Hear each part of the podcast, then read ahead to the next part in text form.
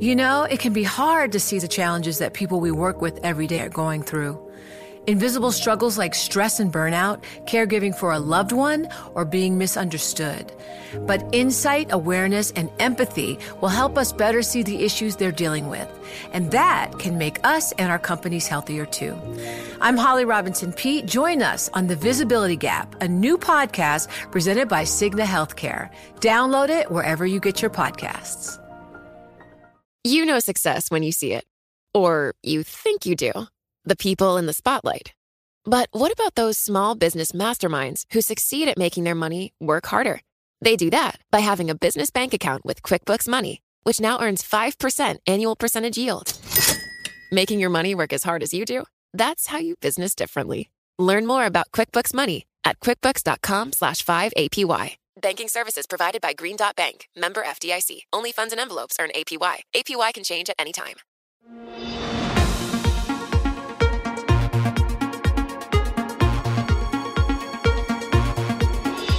Welcome to What You Missed This Week.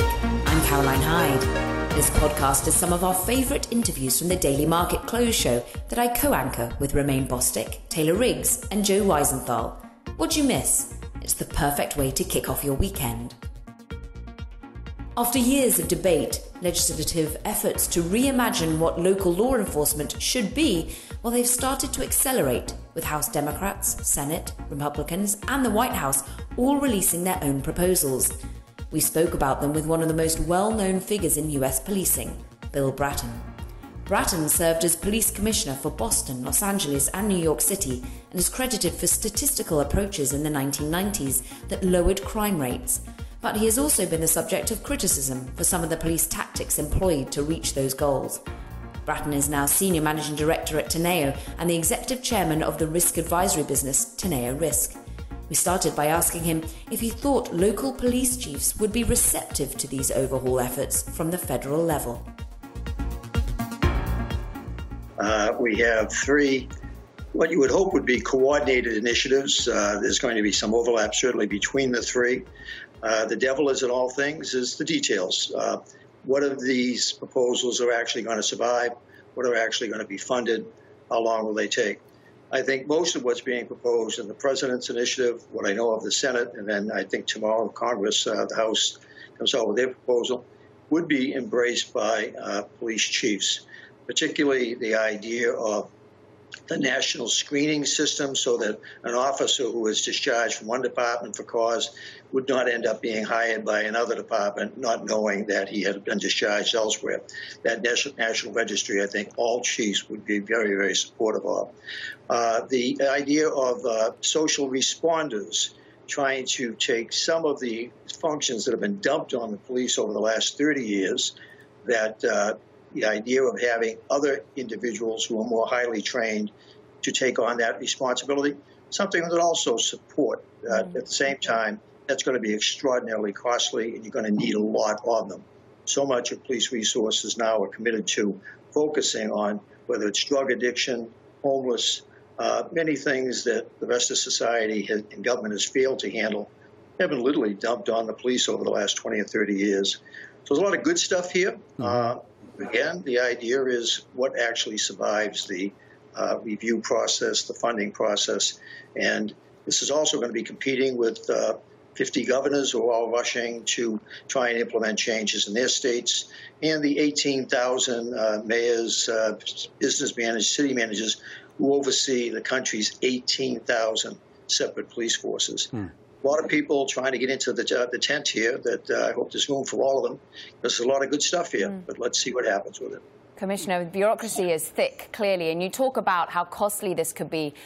The approach that you see, I mean, it's interesting as your as your career was really on the trajectory upwards when you were with New York, LA, Boston. Talk was more about more resources going to the police, more action to tackle crime. But now it seems to be almost the polar opposite. How do you square that circle of the cost basis, the funding argument that goes here? What does defund the police mean to you? Well, for example, in the city of New York, uh, the police force in New York was enlarged by 5,000 school safety officers when the Department of Education was hopeless in trying to control their activities. They put it under the Better Managed Police Department. The 5,000 traffic agents, similarly, very poorly managed by the Department of Transportation many years ago, put under the control of the police. Because in New York, the police are thought to be the best managed agency in city government. Uh, so many services in New York have failed, and when they fail, they tend to dump it onto the police department. So the defunding that the politicians are celebrating in New York is effectively taking away what was given to the police years ago when the other bureaucracies failed to supervise them adequately. We'll see uh, uh, how that goes, whether they're able to actually do that transfer of responsibilities, whether the agencies are effective in uh, taking care of them. The other thing they're talking about is cutting overtime. Uh, well, that's a false savings because let's face it, in the midst of what just happened in the last three weeks, no city is not going to put police out to deal with demonstrations, whether they're orderly or not. And so, uh, anytime they cut police overtime budgets, uh, that's basically some of the shell games that the politicians like to engage in. Let's, let's face it, what we're talking about here is reform.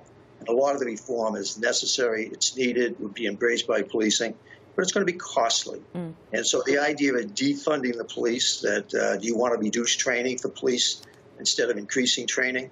The thing I'm most concerned about is the ability to hang on to the offices that we have, as well as hire new officers.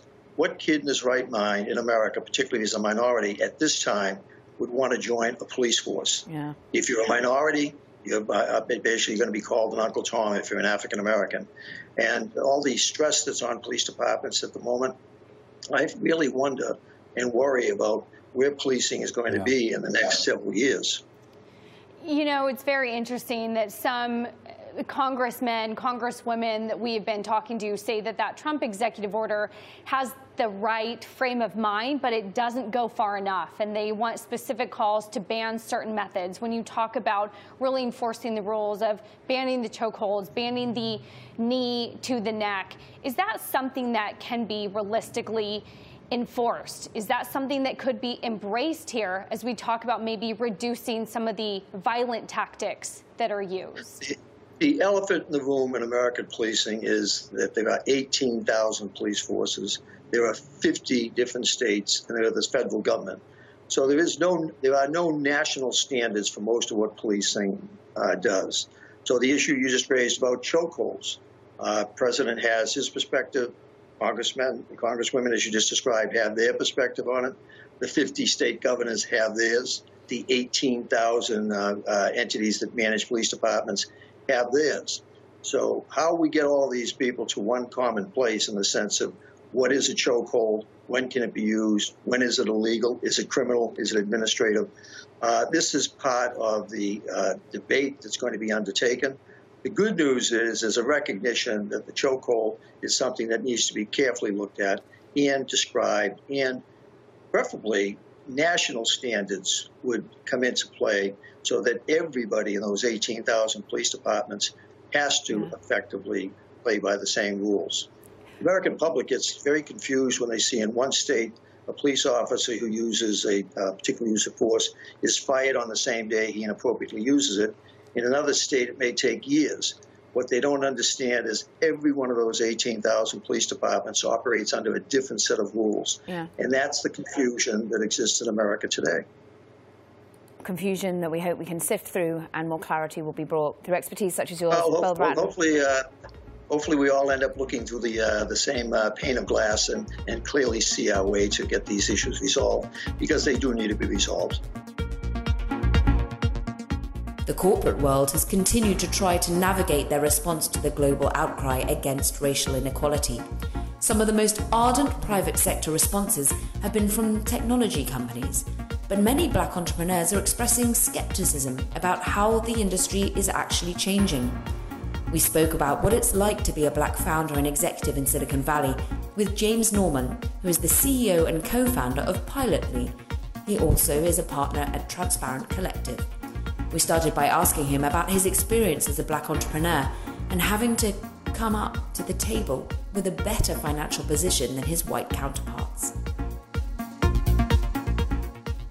Um, well, to bring some clarity to that, just a much much better position in terms of uh, company metrics. So whether that be the amount of revenue you're generating or the rate at which you're generating uh, new growth, number of users, um, the metrics, you come more buttoned up. But that's no different than how we have to show up anywhere else in the world. So, you know, we're not going to show up to a job interview half prepared. We don't, we can't show up in professional places half prepared because we already know the bar is going to be higher. And so, by nature, by sheer nature of that, the same applies to Silicon Valley. Um, if you show up uh, with a pre-seed company that doesn't have an actual product and it's just an idea, um, there is almost a zero percent chance of you getting funded um, as a black founder doing that. Versus on the other side of the table, um, that's a much more common uh, situation.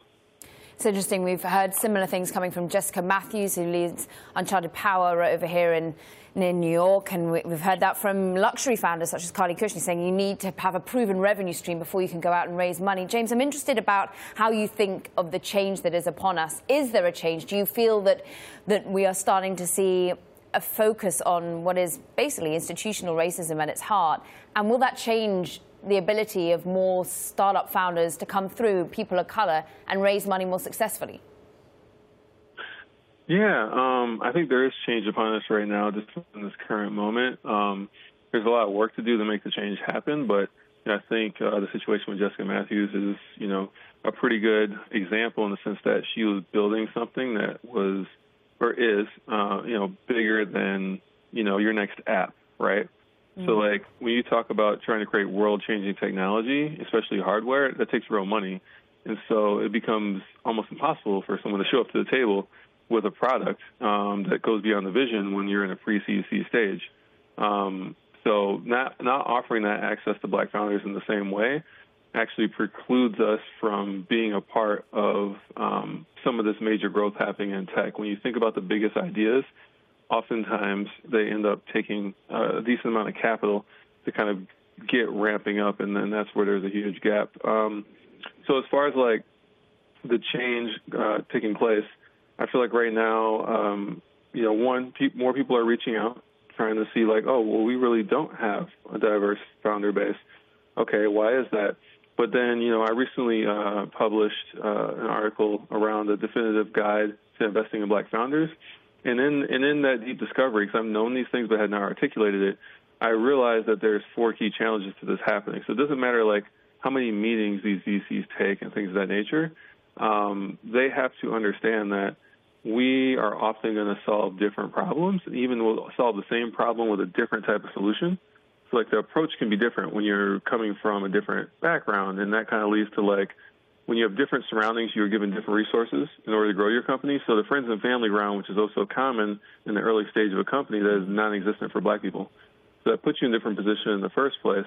But even from there, you know, when you when you do finally build that product, you network your way through, right? Because you don't necessarily you not come from a background where you have a network around tech or even high net worth people. So then once you once you get your way to pitch these people, not, they're not knowing how much harder it was for you to get to that table than the next founder. But you have a different culture that leads to different communication in many cases. And so we always are meeting people halfway in all conversations. Even right now, I'm meeting you halfway in how I'm articulating what I'm delivering. But in the VC world, they're not making any movement to meet to meet this person any any percentage of the way, even though they're really foreign to them. Because most of these people don't have black people in their friend circle, black people in their community they don't fully understand how we're communicating. We, we communicate more declaratively. Um, again, we're gonna we're gonna be looking you in the eye more. We're gonna be maybe having less smiles on our face because this is a serious situation for us. Like this is like, you know, do or die to you know, like not put it lightly. Like these companies are everything, and like the amount of energy being poured into them to get to that table right. is is on 100%. So like you're very serious and very passionate about what you're doing. Um, and, and ultimately, under all under all that is the underlying unconscious bias, which is always spoken about, but yeah. it's really just putting mental cycles into communicating with people. Like treating, you're basically to treat people with respect. Like black people communicate with people um, with respect in general. And so when we come to the table in a professional setting, we're expecting a mutual level of respect. So we showed up with respect when we said we're going to meet you 70% of the way, speaking your language. You know, we're going to sit up straight, look you in the eye, and give you real information. Like we're not going to lie to you. We're not going to lie to you about what the traction yeah. was or what it's going to be next. So, like that's our form of respect. And so the form of respect back is I'm going to stare at my phone and ask you questions you already answered, and then patronize you about your market. Then like you, you can't expect that communication to go as smoothly as possible depending on the person. So there's just challenges in the way of people making the investment, but at least the minds are open to knowing that there's a huge opportunity investing in black founders at this point in time, and always has been. But now you have a bunch of pent up opportunity where you could connect the dots and see great growth of people who are excellent entrepreneurs. You know success when you see it, or you think you do. The people in the spotlight athletes, actors, artists. But what about the people behind the scenes? You know, the ones who make it all happen the lighting engineers, the sideline photographers, the caterers. They're small business masterminds. And if there's one thing they have in common, it's making their money work harder. That's why they have a business bank account with QuickBooks Money, where they are now earning a generous 5% annual percentage yield. Yes, 5% APY. Making your money work as hard as you do? That's how you business differently. Learn more about QuickBooks Money at quickbooks.com slash 5APY. Banking services provided by Green Dot Bank, member FDIC. Only funds and envelopes earn APY. APY can change at any time. We also spoke with a medical pioneer about a cheap and widely used anti inflammatory drug showing major promise to treat COVID 19 patients in the UK. Dr. William Haseltine spent his career at the forefront of medical research, educating a generation of doctors at Harvard Medical School, where he designed the strategy to develop the first treatment for HIV/AIDS and led the team that pioneered the development of new drugs based on information from the human genome. Today, he serves as the president of Access Health International. We started by asking him if the new study from University of Oxford researchers gave him hope. Yeah, it surely does. And if you're a doctor on the front lines, you've got to work with the tools you have, not with the tools you wish you had. Not with a vaccine that may or may not appear, what not with a drug that may or may not appear. And so what's been happening, and it's very encouraging to see around the world, is that there are a number of advances that have dramatically reduced death. This is, I count, uh, the fourth in a series. The first one is really simple. You flip people over on their stomach instead of keeping on their back all the time. Turns out that allows the deep lungs to get more air. That saved a lot of lives. Second, people found that if you use anticoagulants, one of the really amazing discoveries of this infection is late in the disease course, it inflames your blood vessels, and that can trigger blood clots, massive blood clots all over your body. So, yeah, judicious use of blood clots has had a very dramatic effect on reducing uh, death. There was a drug cocktail that uh, was put together in Hong Kong based on their experience with SARS and MERS, using, again, off the shelf drugs. Anticoagulants are off the shelf. These drugs that were used in Hong Kong, uh, interferon beta and uh, ribavirin, are also unpatented. They're off patent. They've been used for a long time. Make a big difference. The drug that does it, and now dexamethasone, added to all of that. The drug that doesn't make a difference in survival is the one everybody's running around about, remdesivir. Studies show it makes absolutely no difference if you're really sick to your outcome. However, it's really encouraging that we have tools at hand that make a big difference. And I'll tell you how big a difference. If you went into an ICU unit and needed breathing support through an intubation at the beginning of the epidemic, you had about a 90 to 80% chance of dying, 80 to 90% chance of dying. Today, you have an 80% chance of living. It's a big advance. Wow. That really does put into the context of how important generic drugs the, the, under our noses can perform. But, Doctor, what about the hope for some sort of silver bullet, some sort of vaccine that might prevent not only the disease ripening within people, but hopefully even stopping the spread. Are you hopeful for that in the next 12 to 18 months as it stands? Well, we all like the handicap thing. So I would say I'm pretty sure, based on my own work and what I see around, that, and I would give it a 90% chance, hmm. that we're going to have drugs that will prevent people who are infected from getting sick. And those self same drugs will prevent those who are exposed from being infected. And I'd give that a 90% chance within a year, year and a half at most. Uh, I would give vaccines at this point where we know very early. It's like judging a horse race when the gates have just opened. Mm-hmm. I give it a 50 50 chance. We don't know yet. We don't know enough. We know enough to be worried, but we have some encouraging results. So we're in an intermediate phase. It's a little too early to call. But as far as the drugs, that are going to be able to really treat this disease. And these won't be off the shelf drugs. These will be brand new drugs directed specifically for the virus. And we can look forward over time to a single shot that will prevent you from being infected for months. Uh, that's just happened for HIV AIDS, and I'm sure we can do it for this virus too. So, doctor, if we do get to that stage, or when we get to that stage, is this the type of vaccine, this the type of drug uh, that would have to sort of be revisited or updated on a yearly basis in the way that we see other uh, types of vaccines, like the annual flu shots and things like that? Or is this just going to be kind of a one-shot deal, no pun intended? I think it would be a. It, it doesn't look at this point like it'll be a one-shot deal. Hmm. It looks like a vaccine, and I'm going to make a distinction between two kinds of drugs there are vaccines that your body makes an immune reaction to, and you therefore have some degree of protection. It doesn't look at this early stage, and I emphasize early stage, that it's going to last very long. So you'll probably need boosters, or you'll need another shot. The drugs, on the other hand, by their very nature, will at this point only last a certain amount of time. Now, if they're easy to take like a pill, you can take those for a very long time. You know, if you're in an endemic malaria area, you can take those pills pretty often, and you can take them for a long time. You can take them if you're just a tourist, or you can take them if you live there. That's the kind of thing we're talking about. Or a long acting shot. So you just have one shot, it lasts two or three months. I developed an antibody for anthrax. You give it to people, and they're protected for one to two months from anthrax infections. So those are the kinds of things that we're developing as I say, I'm pretty sure we're going to have the drug half of that, 50% sure we're going to have the vaccine part of that. Doctor, we were getting some headlines out today that Beijing has closed its schools as they are now seeking seeing a second wave of infections.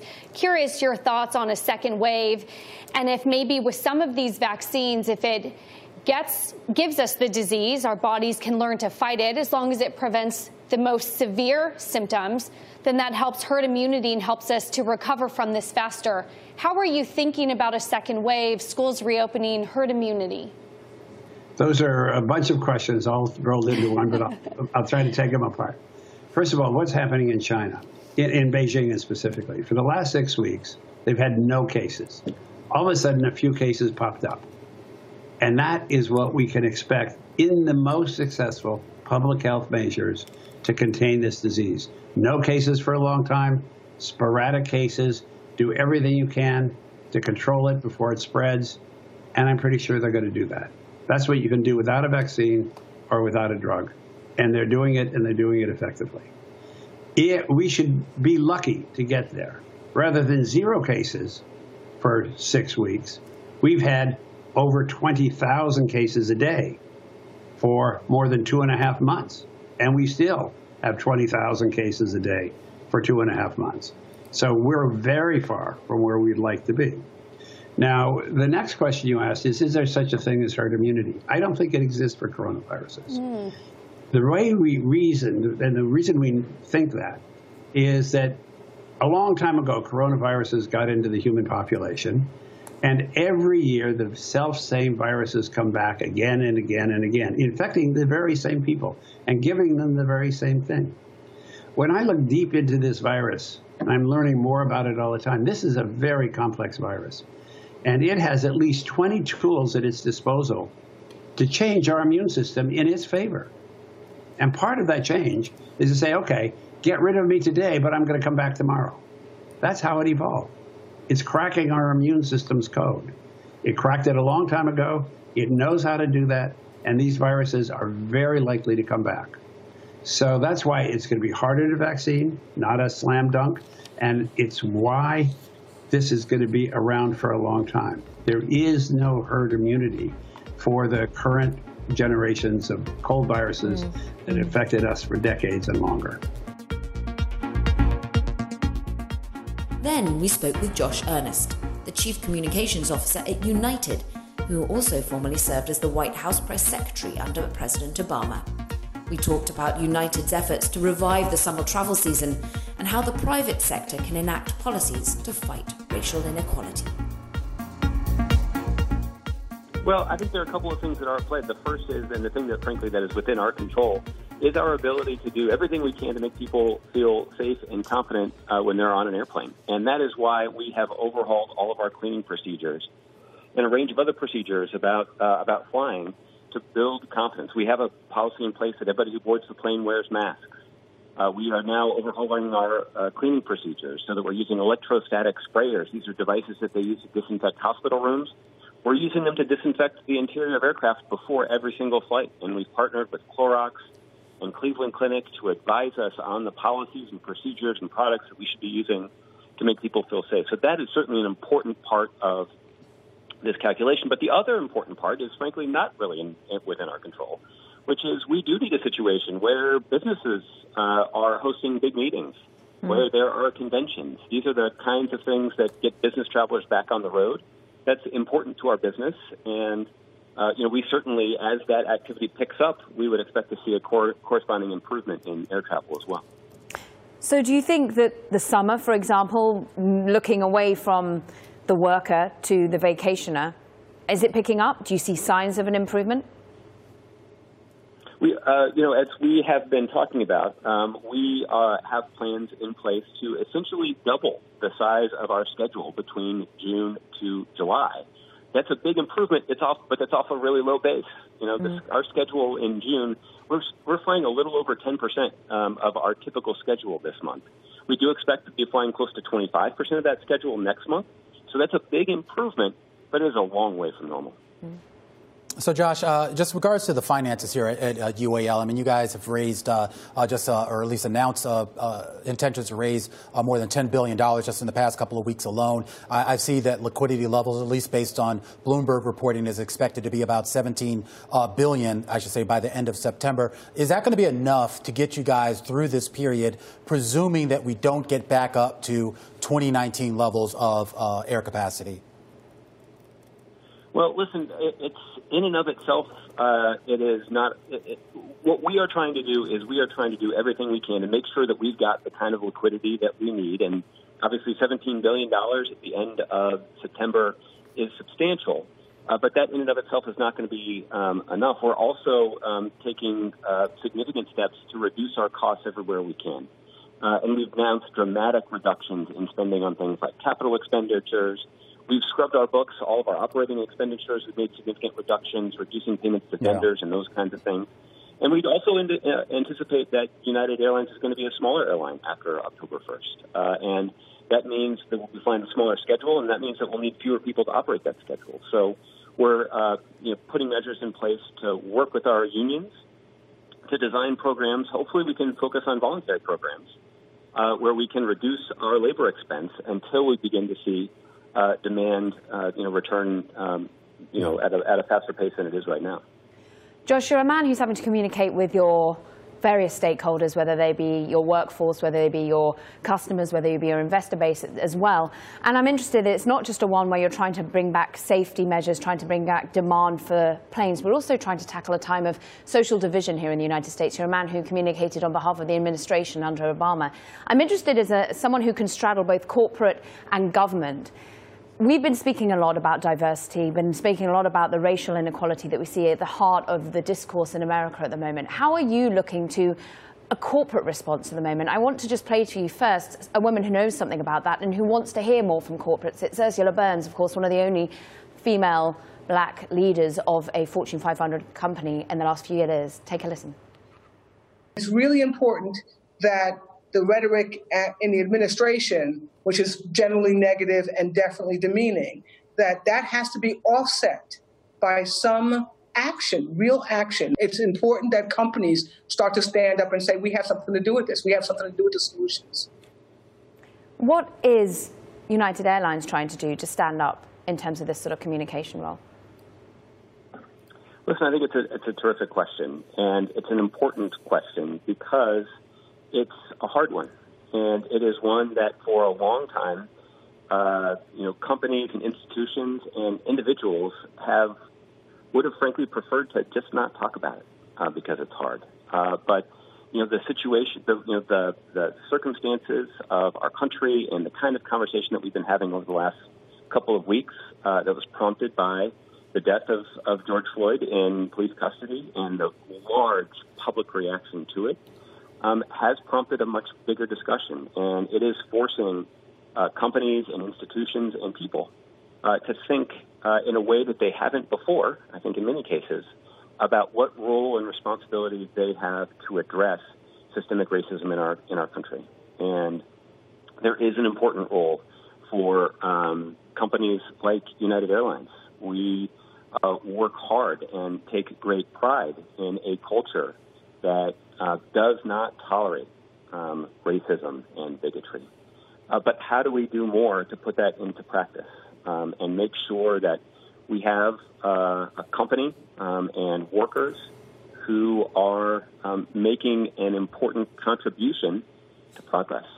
Um, and, that's not the kind of thing uh, that fits neatly into a news release that you issue just to be part of a broader conversation. What it really means is it means taking a hard look um, at yeah. the business and at your company and your culture and making some long term commitments that you intend to see through even after uh, the media spotlight has turned to something else. That's it for this episode of What You Missed This Week.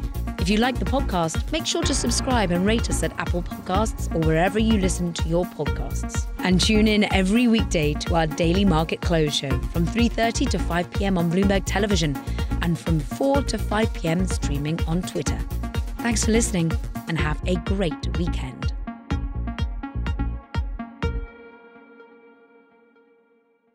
You know, it can be hard to see the challenges that people we work with every day are going through. Invisible struggles like stress and burnout, caregiving for a loved one, or being misunderstood. But insight, awareness, and empathy will help us better see the issues they're dealing with. And that can make us and our companies healthier too.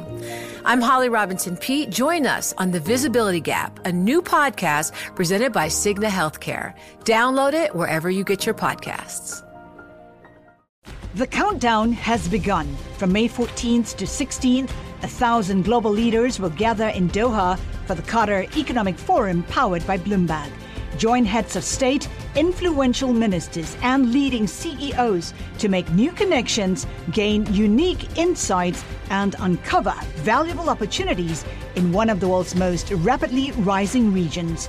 Request your invite for this exclusive event at QatarEconomicForum.com.